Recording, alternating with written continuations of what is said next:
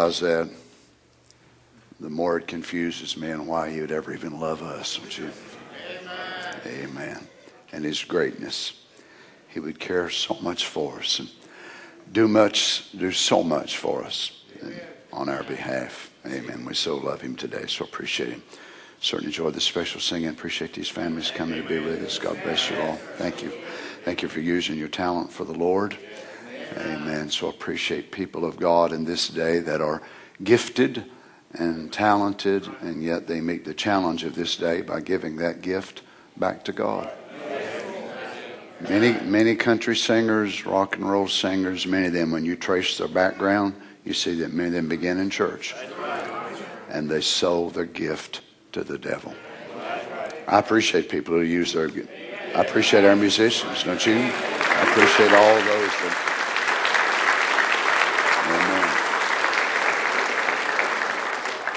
appreciate the men of God in this day that take their God given gift and use it for the benefit of the kingdom of God instead of a little small secular kingdom of their own name.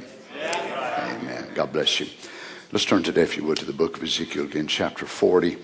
Um, while you're turning there, let me uh, make this announcement that the pavilion will not be opened this year because of construction that'll be going on there with a new multipurpose facility and possibly a, a um, auditorium there as well, a new auditorium. The work scheduled to begin around uh, May, sometime in May. So, Vacation Bible School has also been canceled because of that. And they're looking at probably a 12 month completion time frame as far as doing that. My sincere hope is that we never have to use it. Jesus will come first. Amen. That's right.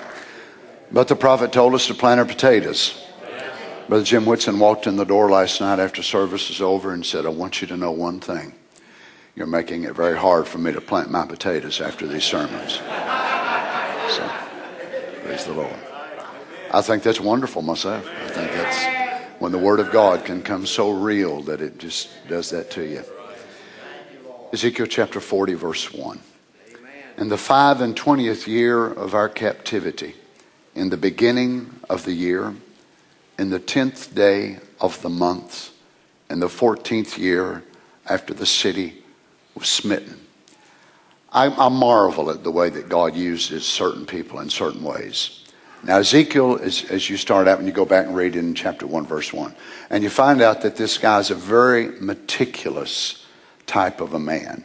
And you can see why that God would want to use him in the way that he did to show him the temple. Now, some people would have just left out the day, they'd left out the month. Well, I was, I don't remember what day it was. I was over there praying and the Lord come down and let's say it might have been January. And you don't have to come think about it, it might have been March.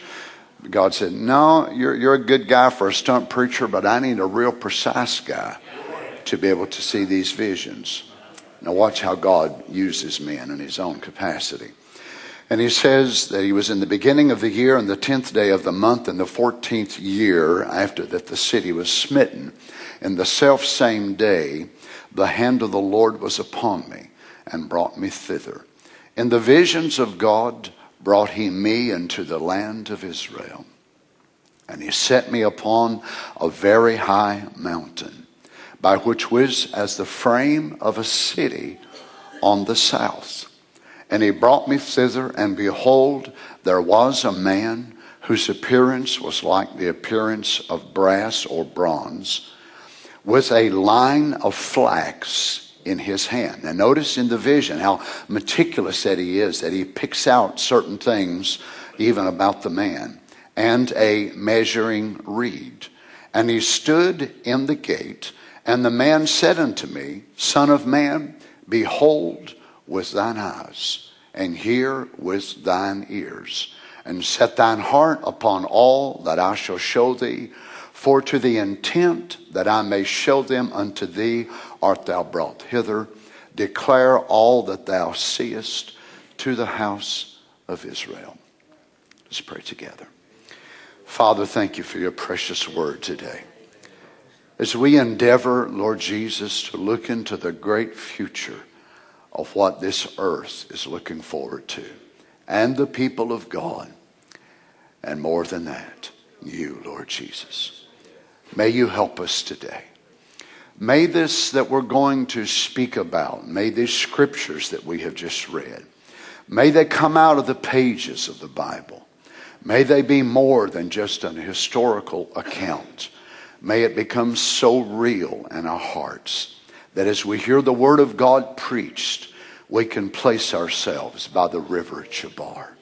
That we can actually feel ourselves embodied in the very movement of God as the city unveils before us. Lord, we love to be caught up in rapture into your word. Help us, I pray, Father, in the name of the Lord Jesus. Amen. God bless you, saints. You may be seated.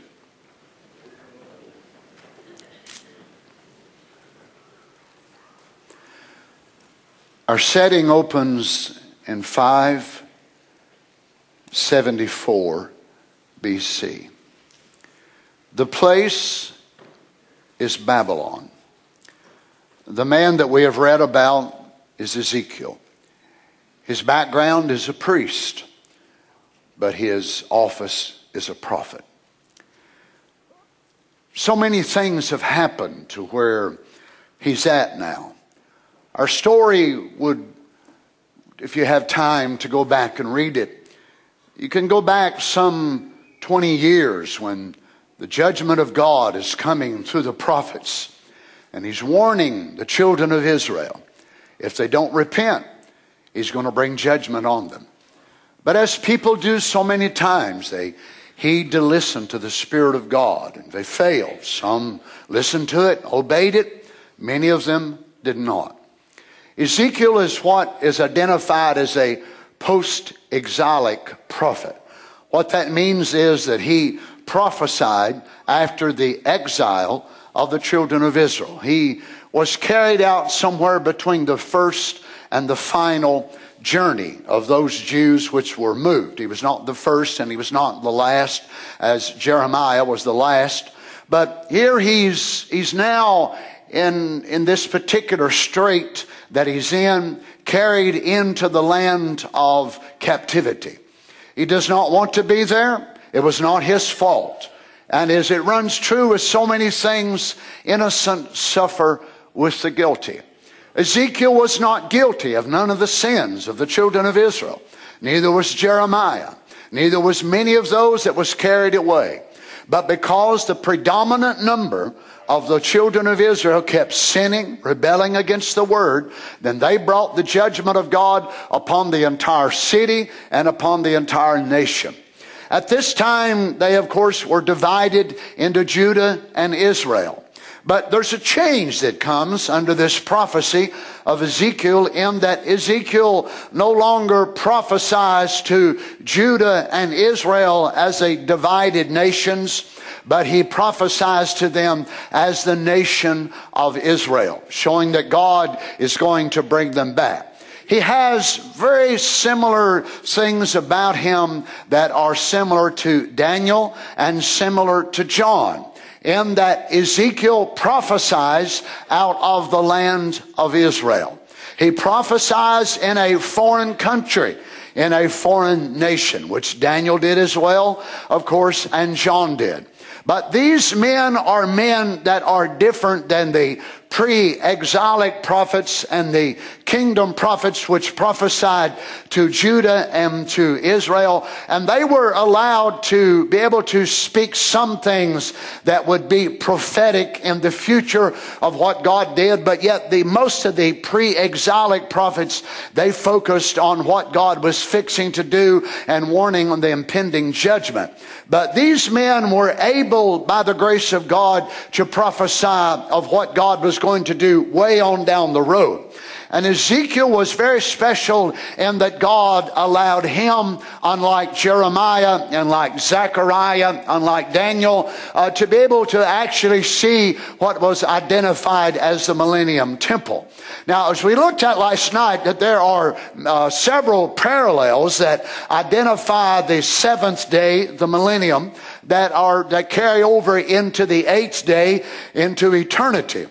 The millennium is actually the last day of the week of time that God has been dealing with man since the fall in the Garden of Eden. Now we don't know how much time actually existed before the fall. We know the prophet tells us in many, many places that God said in the beginning, you know, He created the heavens and the earth and how long that was, He said, we don't know. And He said, it's none of our business. He said it could have been millions and millions of years or He actually uses the word billions of years. Whenever the beginning was, we really don't know. But whenever we would place time under the cosmos or the world order as we know of it from the Garden of Eden, it has been six days or 6,000 years. Then the millennium will be the seventh day, the last day of the week of time that God has been doing this cycle. I hope this don't shake you too bad, but he could have been doing this many times as far as we know. But this is the last one as far as what we know about. Now, in that, God has a great plan that He wants to unveil. This is to me what makes Him so awesome. As we were talking about that the greatness of God, when we begin to gather there around His throne and He begins to unveil to us all that He is, no wonder that it will take eternity for it to unveil how great our Father really is.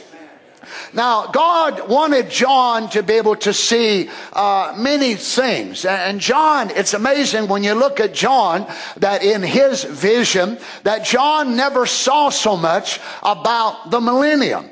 And yet, with Daniel being one of the post exilic prophets, that Daniel also, he saw the merging of the kingdoms, but Daniel did not see it so much as particulars the way that Ezekiel saw it, but he saw a stone that was come out of heaven and was not made with hands, and it come down and hit the image and smote the image in the feet. And then the stone grew into a great mountain, which was the messianic kingdom in the millennium. And it would merge on over into the eighth day. But when John saw it, John just makes mention in Revelation 20, I believe one of the references in verse 4, and he mentions a couple of different places in Revelation that there was a thousand years, and the rest of the dead lived not till the thousand years were expired. And he mentions the term thousand years. The word millennium is actually not used in the Bible, but it was a word that comes from the Latin, two Latin words, uh, which are, they merge it together to mean thousand year reign. But yet John never was carried into the millennium by vision to actually see the, the temple or the city itself or the kingdom. So God would use one prophet to use one part of the vision and he would use another prophet to show another part and another part because it is God's, actually, it's God's story. It is God's story that is being declared. It's not John's, it's not Ezekiel's, it's not mine and yours, but it's actually God's story. So God would use one prophet to show him this part of the era of time and this one another part and that one another part. And we see these post exilic prophets as God used them in that varied way because our God loves to do things in such a way. Aren't you glad that He's that way? Now, Ezekiel was very special in that he was allowed to be able to break into the millennium, and much of his writing was in this post exilic state. Now, he was held, of course, against his will in the land of Babylon. He was there with others that was there, but yet he was given to be able to break into the fourth dimension and see visions which were beyond what the mind can even comprehend. These visions were so precise that they would be carried on down through time. And actually, when we are in the millennium and the millennium temple is being built, the, the Ezekiel's vision was so precise that the construction of the Millennium Temple will be, will be followed through to the exact inch of the measure. Because once God shows something, then he never has to alter it because of anything that man does or does not do. So God was actually showing Ezekiel his plans for the Millennium Temple down to the very steps of the altar by which the step coming up to the altar and the base would be a, a certain measurement and the height of the base coming up would be a span which would be four and a half inches of the height of an average man's hand. And then the span would come up and turn across and it would go so many spans and it would go uh, so many lengths this way and that way, exact, precise to what God wanted it to be. Now you saying why would God do such a thing? Well, you know, there's several reasons, of course, but God has elect that are down in the land of Babylon. Now they're not there because of anything they have done themselves, but because they were Israelites and they were living in the land of Israel, they are going to suffer because of the sins of their brothers. Now, God is going to encourage them. And what better way to encourage them with a view into their future home? Praise God. Well, I hope God will do the same thing to us today.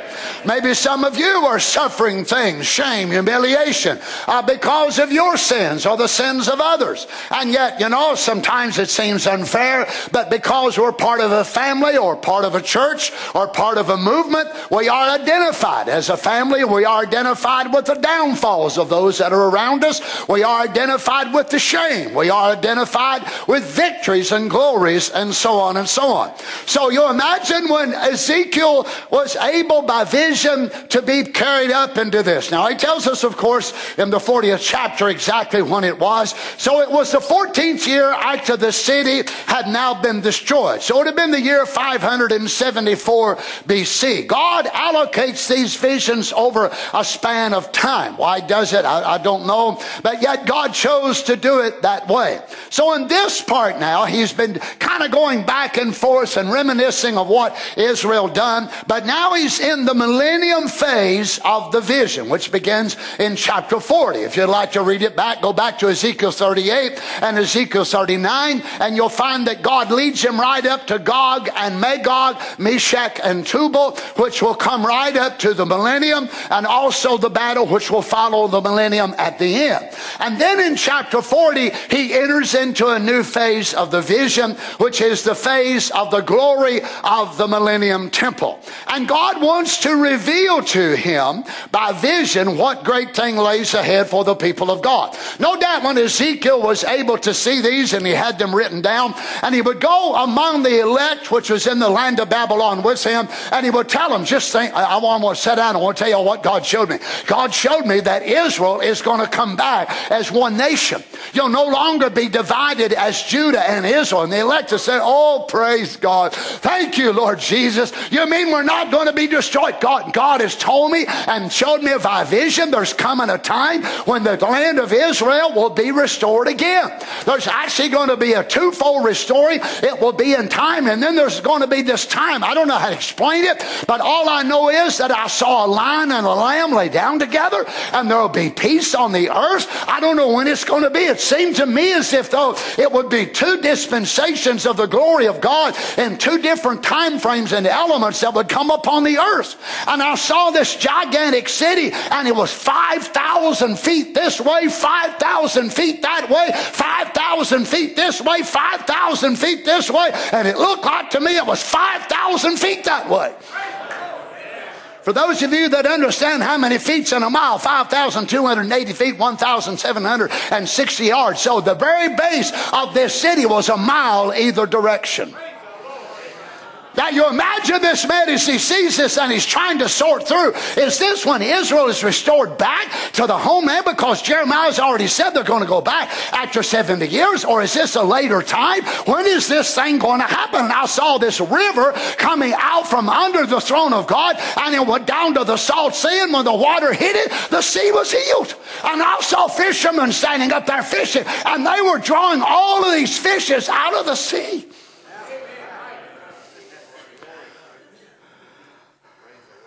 Then I can hear him say in chapter 48, verse 30, and these are the goings out of the city on the north side 4,500 measures. And the gates of the city shall be after the names of the tribes of Israel. Three gates northward, one gate of Reuben, one gate of Judah one gate of Levi. At the east side, 4,500. Three gates, one gate of Joseph, one gate of Benjamin, one gate of Dan. And at the south side, 4,500 measures, and three gates, one gate of Simeon, one gate of Issachar, one gate of Zebulun and on the west side 4,500. And the three gates, one gate of Gad, and one gate of Asher, and one gate of Naphtali.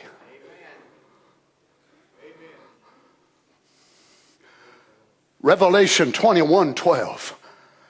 And it had a great wall high and 12 gates. And at the gates, 12 angels and names written thereon, which are the names of the 12 tribes of the children of Israel. Now remember, this is the eighth day city. So Ezekiel sees the seventh day city bearing the image of the eighth day city. On the east, three gates. On the north, three gates. On the south, three gates. On the west, three gates. And the wall of the city had 12 foundations. Now, notice one of the difference between what he saw and what Ezekiel saw. And in them, the names of the 12 apostles of the Lamb. Now, Ezekiel didn't see this in the millennium. Because now we're moving to where the restoration of the eights brings the total gospel story into great precious jewels that will be magnified and brought down on the earth. The entire story, remember the millennium kingdom has a great deal to do, not only with you as a Gentile bride, but it has to do with Israel as a nation. Amen. Amen. Notice again, Ezekiel looked in chapter 47, verse 12, and he said, By the river upon the bank thereof, and on this side and on that side, shall grow all trees for meat, whose leaf shall not fade. Notice what happens to the people in the millennium. They become herbivores. Praise be to God. It shall bring forth new fruit according to his months Oh, son, that bothers some of you steak eaters, does it?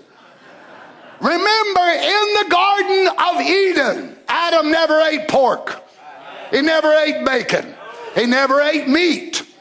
He ate fruit. But part of the punishment for his downfall was God said, Ye shall eat the herb or the roughage of the field before he ate soft foods fruits. He never ate herbs. But God then said, Because you have done this, now you will eat the herb of the field. But notice, showing that man has now changed. He's tree eating again. Thank you, Lord. It shall bring forth new fruit according to his months, because their waters they issued out of the sanctuary, and the fruit thereof shall be for meat, and the leaf thereof for medicine. Now, can you imagine that the saints of God that are there in glorified bodies, they do not have, of course, any need for any type of medication or anything like that. But there will be millions of people living on the face of the earth in the millennium that will not have glorified bodies. And yet, all disease germs will be captured by then, will be killed and dead. And yet, the grace of God will have these trees that will be putting out different fruits, and they will have constant renewing abilities. Remember, for the natural people and natural bodies, it is Adam again. It is Adam again in the Garden of Eden. But you're not Adam again. You've already moved into the order of Melchizedek where you cannot die, but they need their use renewed. And it will be how? Amen. By eating the leaves of the trees that are watered, coming from the water out from under the house of God. Praise the Lord. Revelation 22 2. In the midst of the street of it, and on either side of the river, was there the tree of life, which bare twelve manners of fruits, and yielded her fruit every month. And the leaves of the tree were for the healing of the nations. But now all people there in the eighth day have eternal bodies. So listen what the leaves are now for in the eighth day. Future home. And all up and down here will be the redeemed. That will be the houses of pure gold. That will be avenues and parks and gardens. Praise be to God and the river of life come trickling out from the throne, running down through the little chasms. No wonder I love waterfalls. And over the terraces and the tree of life. Can you imagine the water of life coming down through the little chasms and over the terraces? And there will be gardens and parks. Oh my and running down through the little chasms over the terraces and the tree of life will be blooming in every yard.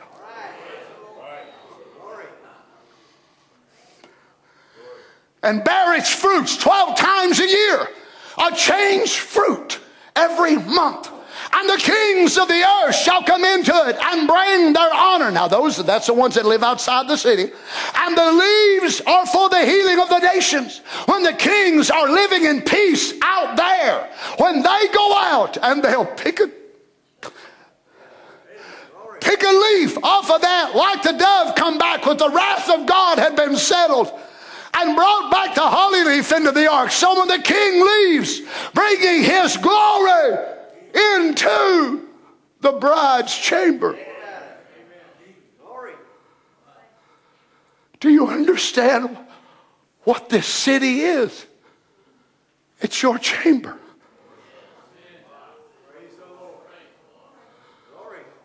This city that John saw, adorned as a bride, dressed and adorned for her husband. It's the bridal chamber. Thank you, Lord Jesus. He'll hold a leaf over to his neighbor king and said, We're in peace forevermore. Healing of the nations, it's all settled. One time we fought for one another's blood, brother, and we cherished and hollered and shot and burned children and everything. But now there is peace, not disease healing. It's all done. Healing of the nations.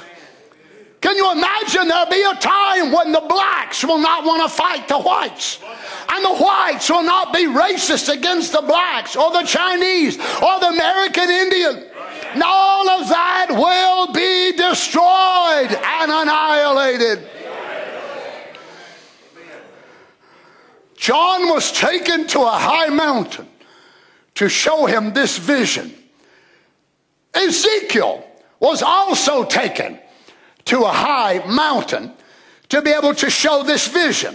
John was given an angelic escort Ezekiel was given an escort by what he called a man which is in parenthesis, if you look at it, is his theophany. So he, amen. He's visited by this man in the form of a theophany. And he has two measuring instruments by which he shows him.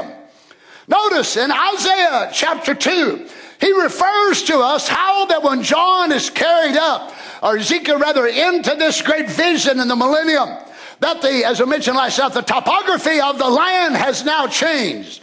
Isaiah 2 2, it shall come to pass in the last days that the mountain of the Lord's house shall be established in the top of the mountains and shall be exalted above the hills, and all nations shall flow into it. Notice the house of God in the millennium will be set upon the highest exalted place on the earth, insomuch that all the rest of them will look in comparison to hills.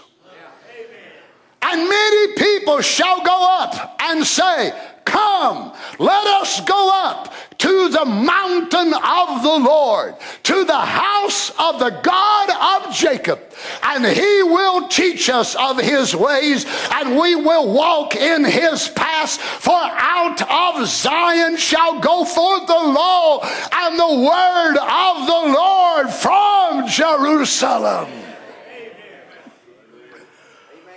Praise be to God. Now, central to the subject of worship will be temple number four. Let me read a little bit of history. I'll put it up here, the brothers rather, so you can read with me. First temple, sometimes called Solomon's temple, was constructed during the reign of Solomon 970 BC to 930 BC. This temple was destroyed nearly 400 years later in 586 BC. The destruction at the hands of Nebuchadnezzar occurred on the 9th of Av. Av is the fifth month in the Jewish calendar and equates to August in our calendar.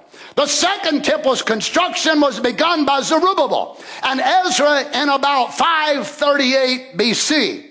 This temple was remodeled and expanded by Herod the Great. That renovation took 46 years from 19 BC to 27 AD. Now, it was this temple which was called the second temple that the Lord Jesus would have come to and was dedicated in. It was this temple that the Lord Jesus turned over the tables of the money changers twice in his ministry. It was this temple that he prophesied when he come into the city and he rode, come in rather, walked in on the Mount of Olives. And whenever he did, and he overlooked the city, and the scripture said that Jesus wept. And he looked upon the city, so how often I would have gathered you together as a hen doth gather her brood, but you would not. Now your time is left unto you, and the hour of desolation shall come. And then he said, It shall come to pass, there will not be one stone left upon the other. Now Jesus is giving the, the, prophecy of Titus, the Roman general, which will ride in in 70 AD. He will lay a besiege against the city. My, my, the, the people will eat their children. They will do all kinds of horrific things to try to survive. But ultimately, the city was destroyed and the temple. Guess what day it was destroyed on? The exact same day, the ninth day of Av, that the first one was destroyed on. Temple 1, Temple 2. Temple 3 of course, will be built in the time of the tribulation period. Now remember, there's only a short span of time, three and a half years, by which the last half of Daniel's 70 week has not been fulfilled. So those of you that study such things and you keep up with the Temple and Institute and all this and that, you know that much of it has already been built. the garments, the many of the utensils and all of that, it's already there to be sort of a prefabricated type of thing, and they'll be able to put it together in a very, very short, quick time. So Satan will actually incarnate himself. His chief demon will be on the earth at the time, enter into the Pope, whoever the acting Pope is, and then whenever the bride goes up and Satan comes down, cast out of heaven, then Satan will enter inside this Pope and it will become the very vicar of God. Then he will replace God, set in the temple of God, showing himself that he is God. That's the third temple. At the end of the tribulation period, the temple will be annihilated and destroyed. Now let's move to the fourth temple. Fourth is the number of earthly deliverance. Oh, we don't take about four very much, but four is a very great number in the economy of God. There are four cycles to the phases of the moon. It was the fourth man in the fire, not the fifth, sixth, or seventh. So we see that fourth is the number of earthly deliverance. So the fourth temple will be the number of earthly deliverance by which it will bring worship back into the eternal. Now remember that the millennium is the last day of the week of time by which God is closing out the loop of time and pull it right back into eternity again. So he will close it out with the fourth temple. It will be a magnificent place. And many of you may wonder in your mind, why in the world do we even need such a thing like that anyway? It will be testifying of the greatness of God, pointing back to the cross. Now remember, every lamb, every turtle dove, every pigeon, every bullock, every animal sacrifice that was offered in the Old Testament pointed toward the Lord Jesus. Everything that transpires in the millennium temple will be pointing back to the Lord Jesus this way. So on this side, we're pointing toward the cross. On this side, after the cross, we're pointing back. I have a problem with those who say we don't need the blood no more. I have a problem with saying we don't need a mediator anymore. I don't know about you, I still need one every day of my life. I am a human, I am a mortal, I need the mercy of God to come to me. Come on, you might as well say amen. You need it as well as I do. So, even in the millennium, for those who feel like that we'll never even be talking about such, there's going to be people raised up on the earth in the millennium that never even heard about the cross. So, they will be pointed toward what? The worship that's going going on inside the Millennium Temple. And there will be children that'll be born every day. There will be children that'll be brought up to the house of God for the first time. And they were born. It's going to be great, great work, very great teaching, and very great principles of everything pointing back to what? The cross of Christ. And there in the millennium, it consummates the full gospel story as it comes right back around in full circle. And there God will consummate consummate everything he wanted to accomplish in time. There will not be one desire. There will not be one thing that he wished to accomplish in time which will not be totally consummated by the time the millennium reaches its last day. What a mighty God. Now, notice, so then the millennium temple will be pointing back. Now, you say, well, what difference does that make? Well, why do we take communion and foot washing? Every time we do that, which has been done for 2,000 years, we are pointing backward to what he did. So, whatever transpires in the millennium temple, it will be doing exactly the same thing. Look, friends, we talk about it so much, I'm afraid it becomes so common to us, we still lose the emphasis of the power of the blood, the power of the cross, and what it means in the millennium for a thousand years, we're still going to be pointing back to what God done for us. You imagine as the teachers and the rabbis, and according to you last night, that the priest of the lineage of Zadok to them will be given to take care of whatever the things that happen in the Millennium Temple. I know some of you have been reading ahead of me and you've been knowing, you've been looking at all these things already. And does it look like that there will be animal sacrifice in the millennium? Yes, it does. But yet the prophet said there won't be no death. So you go figure that out and then come let me know what you come up with. All I know is there's going to be a temple and there's going to be a lot of stuff going on. So I'll just kind of leave it hang there. If I don't know the answer, I ain't going to tell you. And that don't hurt me at all as a preacher. As a matter of fact, I say it all the time. I don't have all the answers and I'm afraid of every man that does.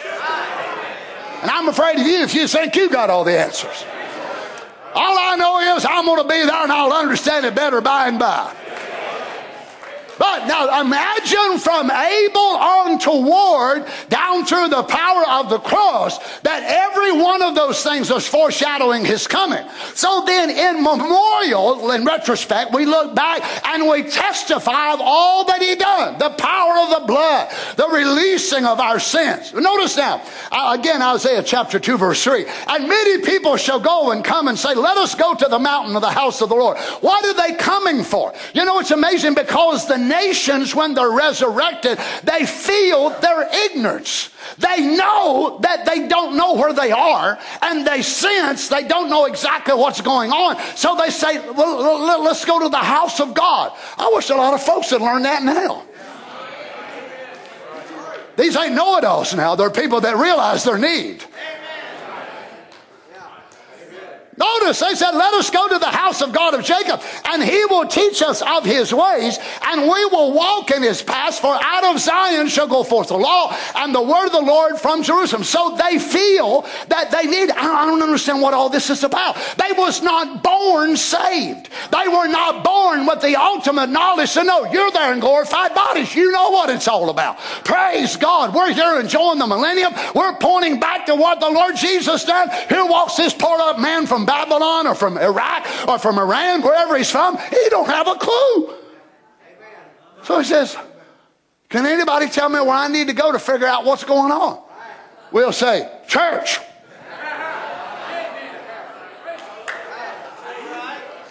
You want to know where you are in time? Don't Google it. Ask a man of God. You want to know what's fixing to happen? Don't Google it. Google don't have the answer. Come on, saints. Notice in Isaiah 54 13, and all thy children shall be taught of the Lord. Think about it, not, not taught by a preacher, but taught of the Lord. And great shall be the peace of thy children. Micah 4 2. And many nations shall come and say, Come, let us go up. Let us go up. Now, why? They're living down here. Let us go up to the mount of the Lord, to the house of the God of Jacob, and he will teach us of his ways. Who is this doing this? The nations now, not the bride. He will teach us of his ways and we will walk in his paths, for the law shall go forth from Zion and the word from Jerusalem. There will only be one religion on the earth in the millennium. There will not be Christianity, Judaism, and Islam. That's the three major religions of the world, beside all the rest of them that, you know, that has all different kinds of constituents, millions of them. There will not be three major religions. There will only be one truth. Allah will be nowhere to be found, nor will his prophet Muhammad. There'll be no Sikhs, no Jains, no Buddhists. Now, they might have been former Buddhists before they had the opportunity, but when they are raised in the millennium, there'll be no pot bellied statues sitting around nowhere. There'll be no Hare Krishna followers.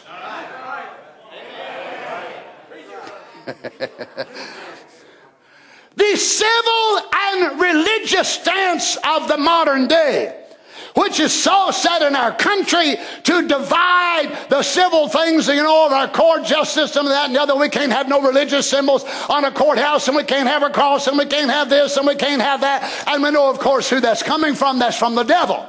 That will not be so in the millennium. Both civil and religious truths will be merged together under the messianic reign of the Lord Jesus Christ.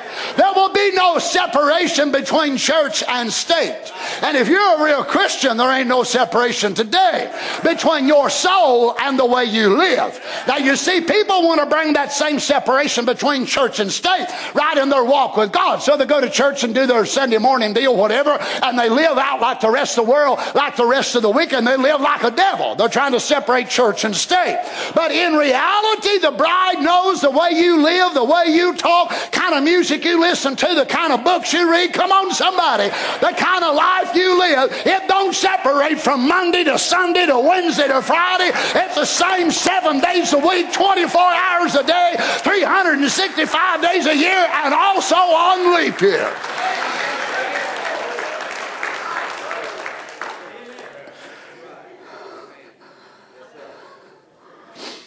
Now, notice, let's look in Daniel chapter 9, verse 24.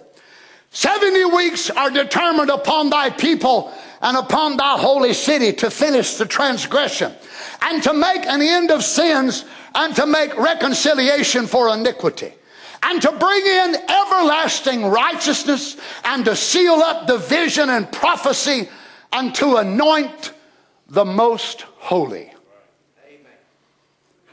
Notice the prophet in sixfold purpose of Gabriel's visitation. Here at the end time, he's to anoint the most holy. What is the most holy?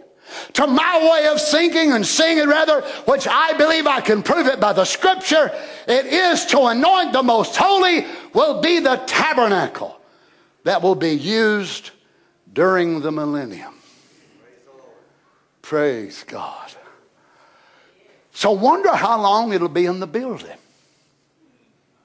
Now, unlike the eighth day, which comes down from heaven already pre built, we will be building our houses in the first few days, weeks, or months. Wonder what he's going to be doing. Healing the Dead Sea, building the temple. See, in our mind, we're thinking, oh my, whenever we step out, it'll all be done. No, no. Will still need healing in the very beginning days of the millennium. Houses will be being built. It'll be the most major construction going on the earth since God created the earth in the beginning. Everywhere you look, there'll be signs under construction. Well, you ought to be able to rejoice on that because that's what you are today.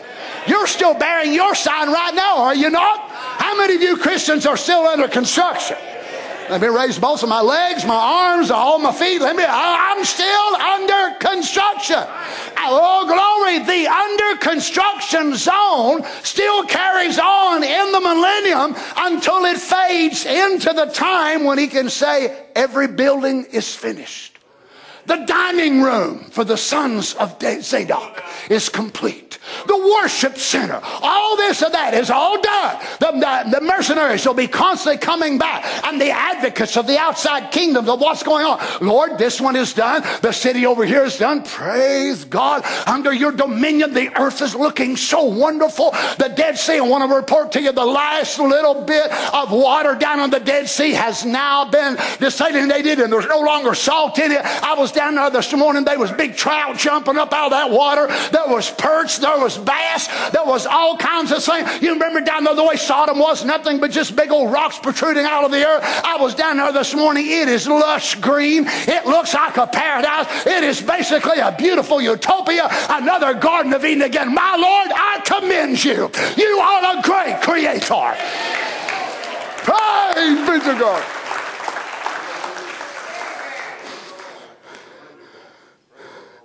Notice the prophet said once in the description of the temple that is to be built in the millennium.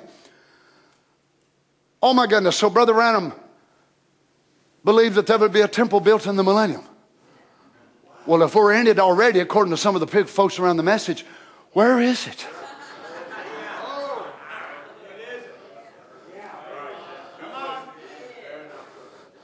Praise the Lord. Where is it?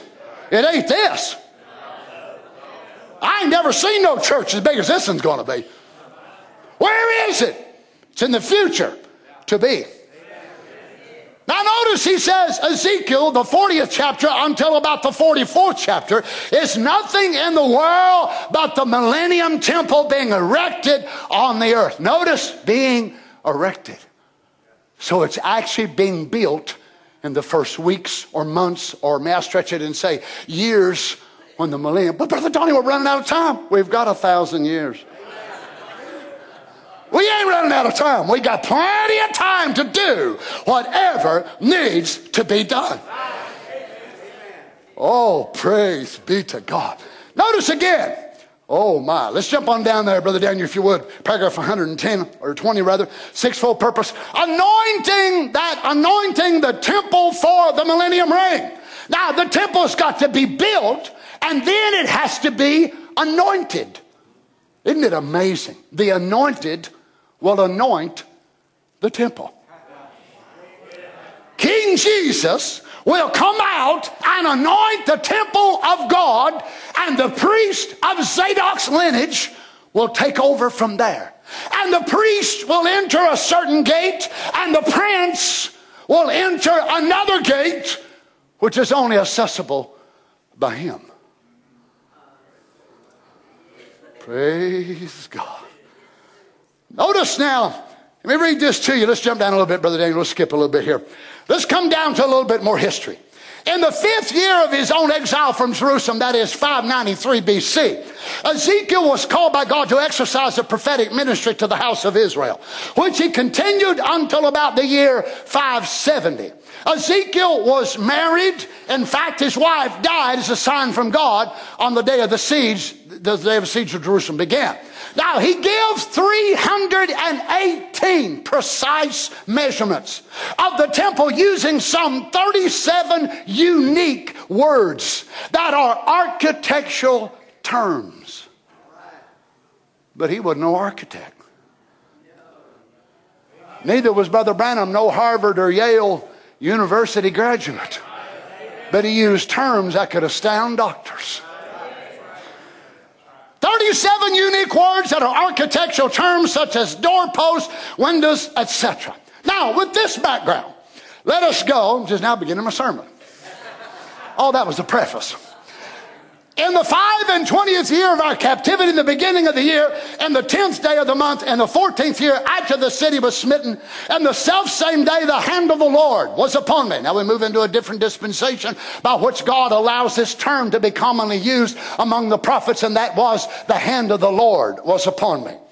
And verse 2 In the visions of God brought he me into the land of Israel. Notice no longer joint together Judah and Israel, but this is now after the land has been reunited again. Praise God. All church splits are over. All family fighting, all family feuds, they're all done. No more church splits, no more family splits. And set me upon a very high mountain. Now the topography has changed, and you imagine Ezekiel, he was very familiar with the geography of this land. He was very familiar with how he looked around, he's carried over here by vision, and he's looking around and saying, Oh my goodness, I can't believe how much, whoa, look, look how high this is. I don't remember Jerusalem ever being this high before. Ezekiel, you're in the millennium. I've changed it.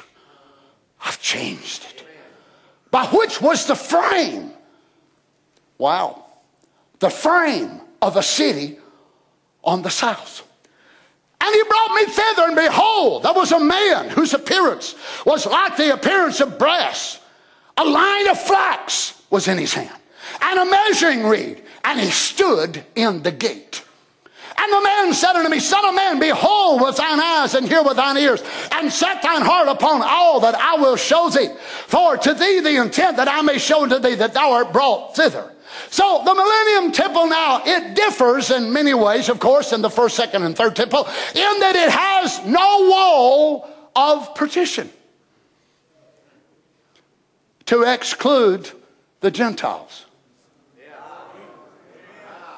Why? Jesus tore down the wall of partition. A little bit of modification and remodeling needed to the Millennium Temple because of who? You. First temple was very fitting. You was excluded. Second temple, very fitting. You were excluded. Fourth temple, not fitting. You're included.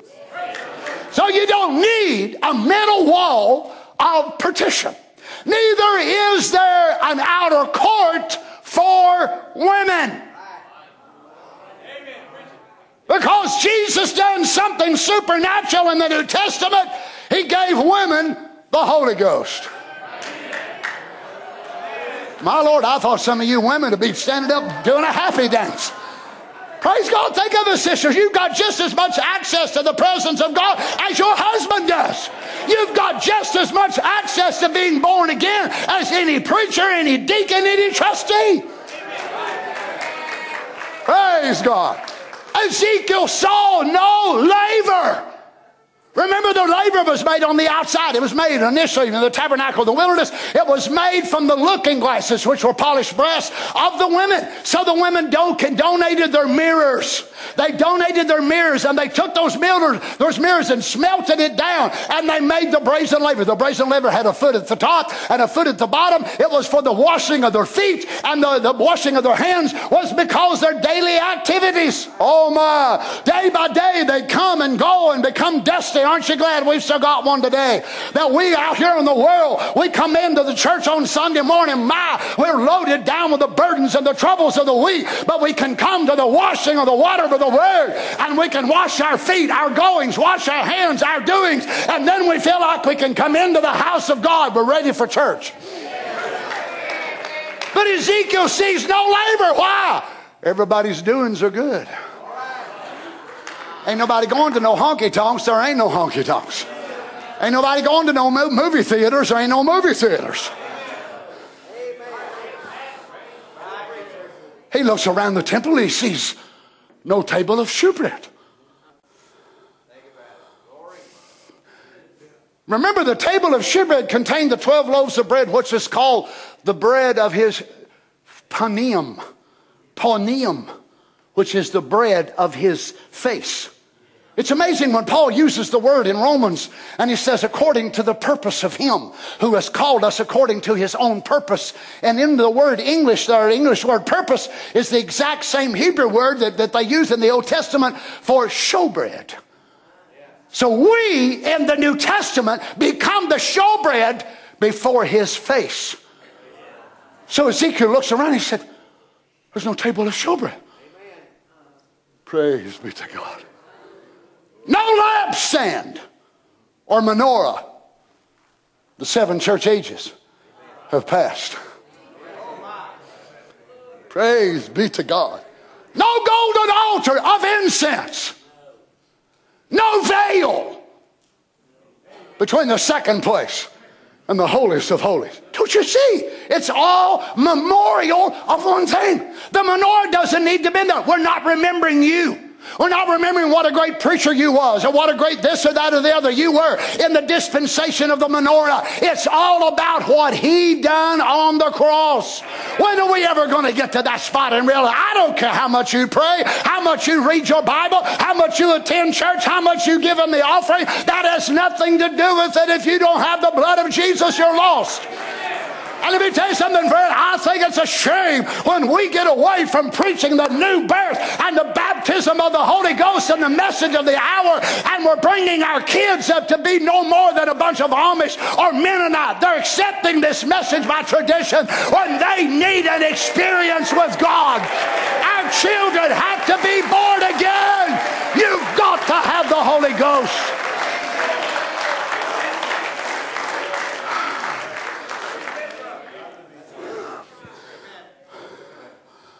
No altar of incense. So the sons of Zadok walk in, and there's no incense, no veil. Another one, notice this no Ark of the Covenant. there's only one piece of furniture in the entire place the altar. I don't care how deep you are and how long you've been around. If you ever get to a spot you think you don't need that still in your eternal room in the presence of God, you've totally missed this message. You know how you're accepted today in the eyes of God? There's a sacrifice that lays on your altar, my friend. That is the Lord Jesus. Notice the previous altars, I wrote this down so I could share it with you. The previous altars were all approached from the south. Now there, there will be no stairs to the altar, stairs, but not a ramp. The top of the altar is now described by the Hebrew word Ariel. A R I E L, meaning hearth of God or lion of God. Lion, L I O N, Ariel. Praise be to God. The lion and the lamb have merged together. Another feature, as we looked at it last night, I will just brief it. From under this temple is totally different than the others. And that was a stream of living water coming right out from under the throne of God. Notice again in Ezekiel 42 15. Now let's look at the size of this temple city. Now, when he had made an end of measuring the inner house, he brought me forth toward the gate whose prospect is toward the east and measured it round about. And he measured the east side with a measuring reed, 500 reeds, and the measuring reed round about. And he measured the north side, 500 reeds, with a measuring reed roundabout. And he measured the south side 500 reeds. Now, couldn't God just simply told him this? God don't do things the way we think he ought to. God does it the way he could have just said, look here, here's the size of it. Just go ahead and type it in on your phone, text. That's the way we are. But God wanted to go through all this. God's got reasons for it all. And he turned about to the west side and measured 500 reeds of the measuring reed. And he measured it by the four sides. And it had a wall round about, 500 reeds long, 500 broad to make a separation between the sanctuary and the profane place or the outside place. 500 reeds therefore measure 3,000 cubits or 5,000 feet, nearly a mile long a mile that way, a mile that way, a mile that way, and a mile this way because the city sits four square. So the temple site will be a mile square, but the land surrounding it will be 52 miles long and 21 miles wide. Which means there's no room with the current boundary of the Mediterranean. That's no problem with God. He can just simply say, scoot back if you don't mind.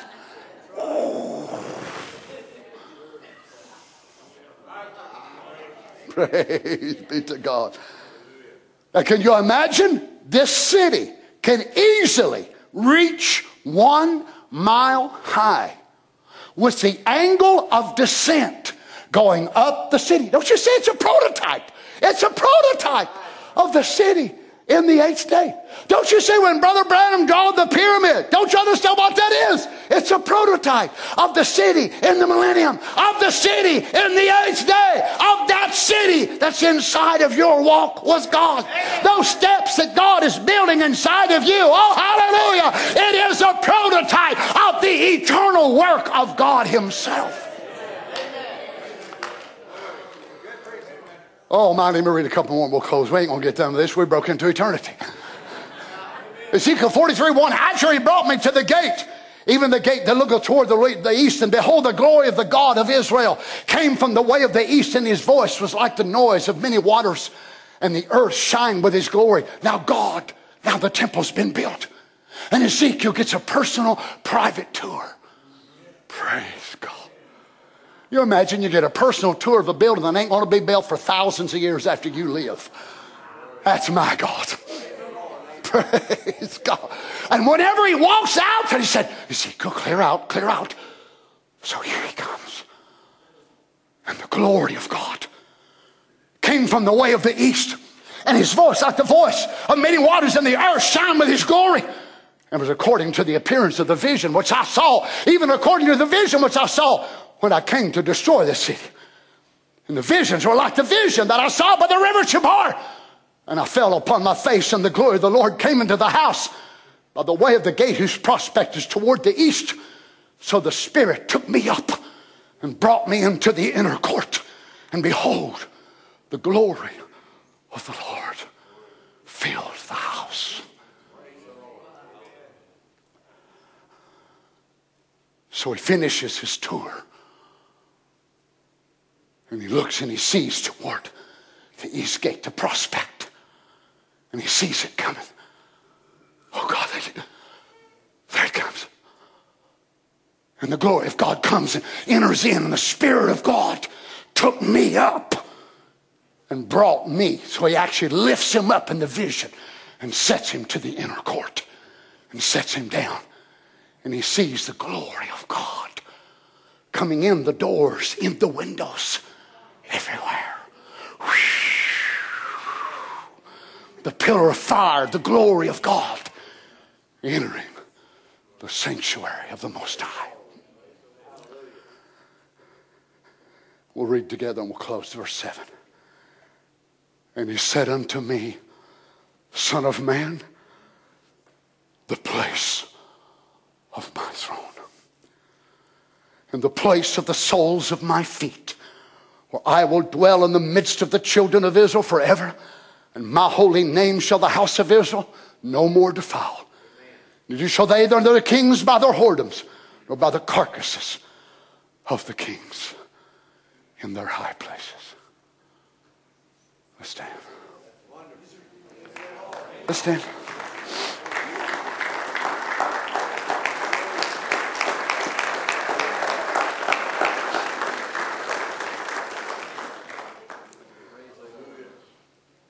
Praise God. Can you imagine how overwhelming, Brother Terry, this must have been to Ezekiel? Whenever he looks at this city, in the time of Josephus, the circumference of the city of Jerusalem was about four miles. Four miles. And it was thought to be a large city. But when Ezekiel is carried up to see such a place, it must have been so overwhelming. Now, I know, friends, it's very hard. It's very hard. Within 30 minutes or less, some of you will be sitting at a restaurant, thumbing through the menu. Do I want steak today? Do I want chicken? Do I want chicken? Do I want steak? Do I want pork? Some of you will be going through a drive through. Give me a single with lettuce, tomato, and ketchup. Give me a glass of tea. I want this, that, the other. Then you'll be talking about your problems after church and you'll be discussing how, how are we going to handle this? How, what are we going to do? What, uh, it's so overwhelming. I don't know what to do. So much going on. I know. We're living in such a contrasting world. To set where we're allowed to set in the end time in this message of the hour. This ain't just you, like you all are just special among all the rest of message people, but all over the world, message people all over the world have sat in assemblies today and feasted upon the body word of the Son of Man and they'll have to go back to their African huts or they'll have to go back to the little shanies in India or whatever more. And how do we condescend? How do we come down from such a place, from such a world to face the reality of present time? To be caught up again Wednesday night. To be let down for two more days to be caught up again Saturday night. How, how, how do we deal with this? Before long, the up and down will get to us to such a place, along with everything else that's going on out here, that he'll say, I'm sick of it for my sweetheart. Every day, this place is getting more unfitting for you to live. One day, he will say, No more. This is it. I can't stand it no more for her. Praise God. Hasten the day, Lord Jesus. Oh, I know we got loved ones. I, I, realize all that. But let me tell you something. If God gives some of them a thousand years, they'd still make the same decision when it's over. People in the millennium will. Let me reiterate it to you again what I said last night. I do not understand people who do not want to serve this God. I don't understand it at all. They would look at me and look back at me and said, I don't understand why you would want to. And both of us are being totally, completely honest. If you want to serve him today, you ought to be one of the happiest people that lives on this planet. I'm not talking about being a church member. I'm not just talking about acting the part of religion and being a hypocrite and a Pharisee. I'm talking about He is your heart. He is your life. He is your love. He is the reason you live. You are so blessed, friends. You're so blessed. How many needs help living in this contrasting world? Heavenly Father, thank you for your word today. Lord Jesus, how we appreciate you so much. No wonder it'll take eternity for this great program as you set with us from time to time and begin to unveil it to us. Lord, I don't mind telling you, it's getting harder and harder as we deal with this life. Oh, years ago, you placed upon my heart a a sermon entitled The Events, the Future Events that was coming. And Lord, it struck us, but it never affected us like this one has done. Why? Times are worse. We're further up the road, and the word is more clear now than it was in a few years ago. Lord, help us. There's folks standing here today with tremendous burdens, tremendous things are going through in life. They've been told by a doctor a bad report, a pathology report, a bad CT scan, a bad test result. They've just heard some news this very day or this week about a loved one. Lord, some of them just found out some of the things their children have been doing or a companion has been doing, oh, sinful and wrong. It's devastated them. And yet we come here and we hear a preacher talk about a, a city that's coming and a house that's going to be built. And we think we're trying to sort through our mind. So, what good does that do me now with all my troubles and all my stress? Lord Jesus, I pray that you would bring present comfort for your people this very morning. We love to hear and read and speak about the future things that lay before us. But we know that you are not a God that is just concerned about future events alone, but you are concerned about our present needs, our desires, and the situations that we're in this very day. Give us strength, Lord. How do we condescend and in a few moments go out and fellowship with some of the saints, get in our car, go down the road, stop in a drive through, go in and sit down. Maybe the older ones go in, lay down, nap a little bit, rest, and get up, and then decide what they're going to do this evening. How do we span those two worlds? How can we ever be able to be the same after walking in these places with you? I know you do that, Lord. You want to make us so homesick.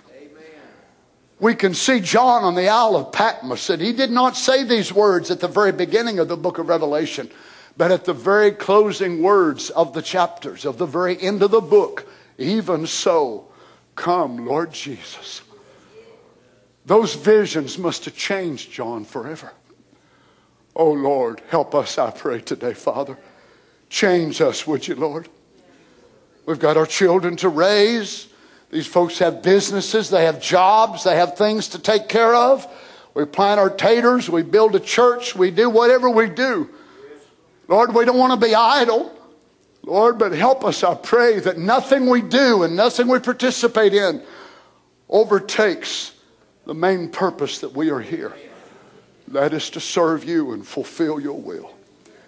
We desire to be the shewbread on your table, even right now, Lord, the bread of your face, that we are waved before you. A lot of people just want to be seed. We don't want to be seed alone. We want to be bread.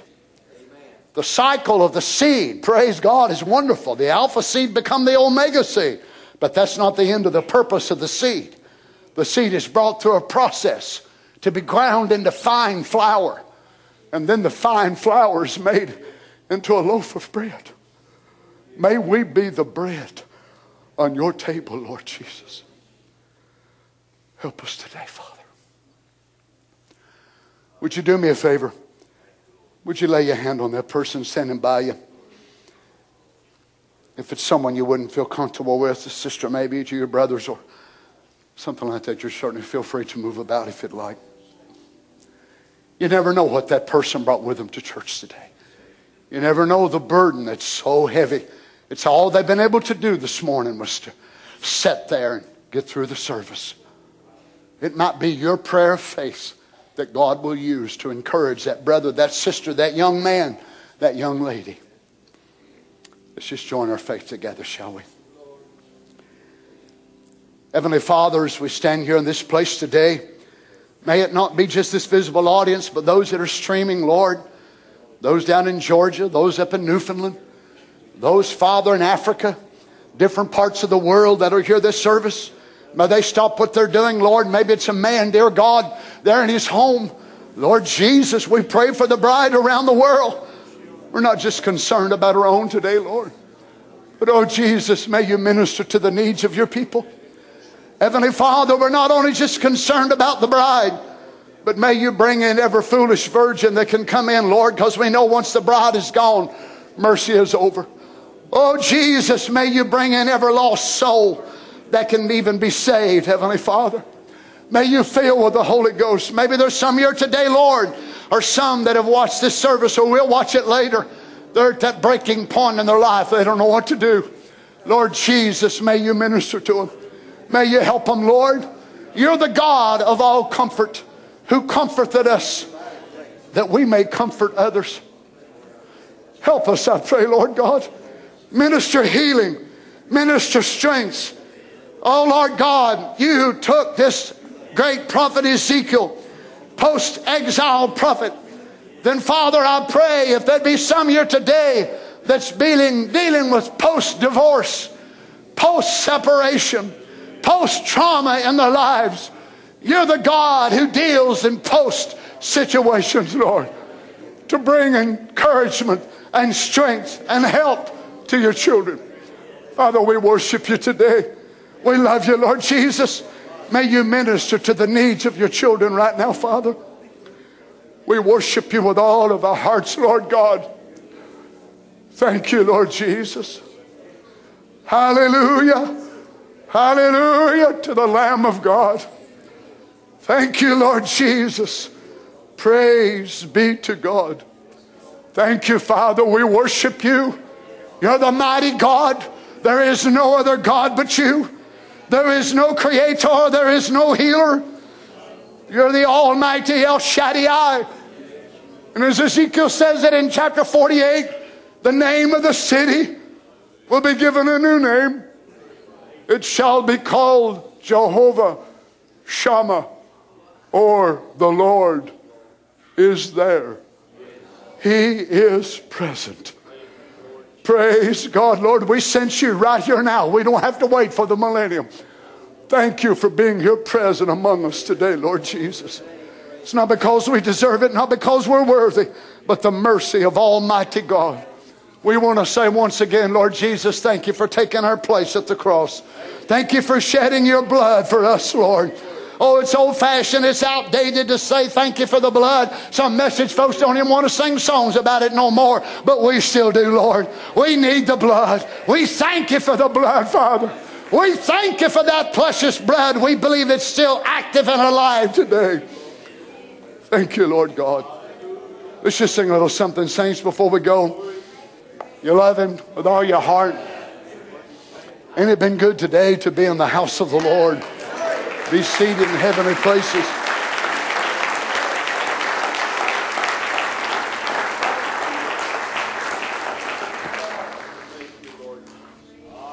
Take me past the outer courts Lord Jesus. to the holy place, Yes, Lord. past the brazen altar. Lord, I want to see your I want to face. see your face, Lord. Pass me by the crowds of people, Yes, Lord. the priests who sing your praise. Lord Jesus. hunger and thirst Oh, for your God. righteousness. Lord, I want to be in your place. Take me Yes, Lord. into the holy of holies. Take me like to stand in in for Lord's by the blood of the Lamb. Take me into the holy of holies. Take the coal, touch my lips. Here I am. Take me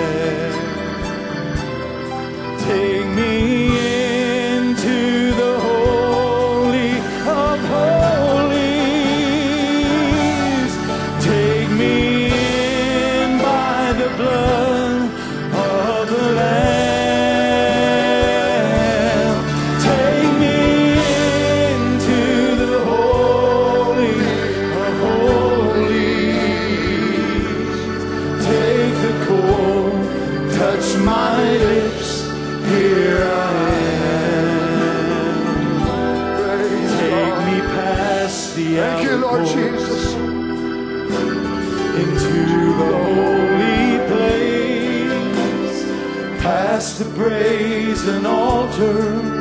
Lord, I Lord, want wanna see your your face. face.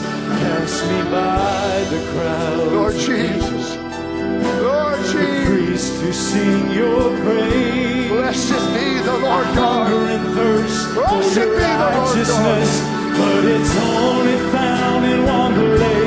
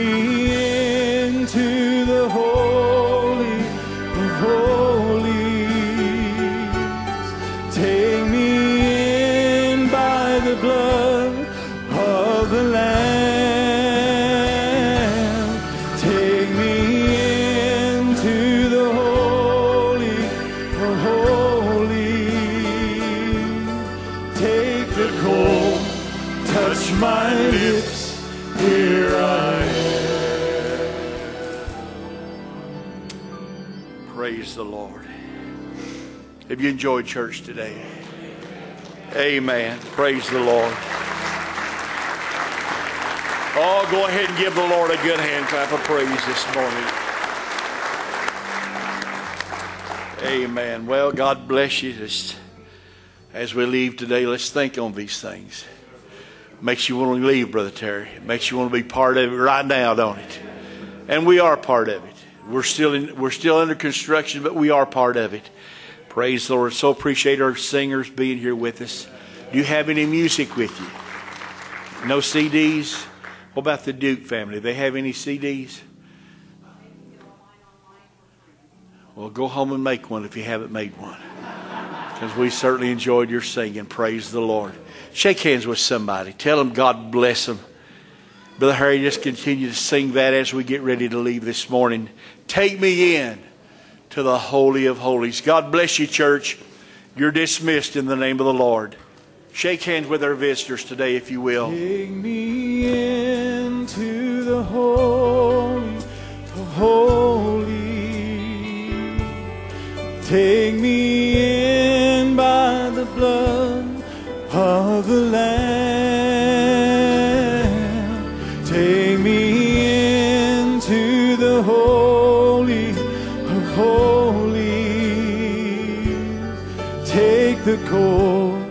Touch my lips. Here I am.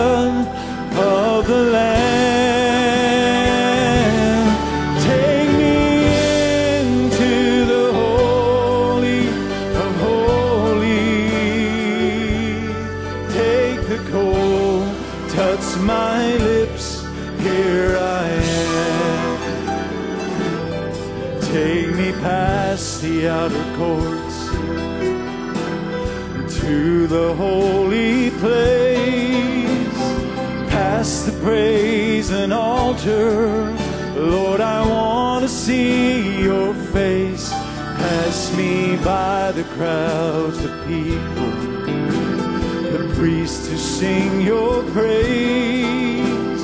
I hunger and thirst for your righteousness, but it's only found in one place.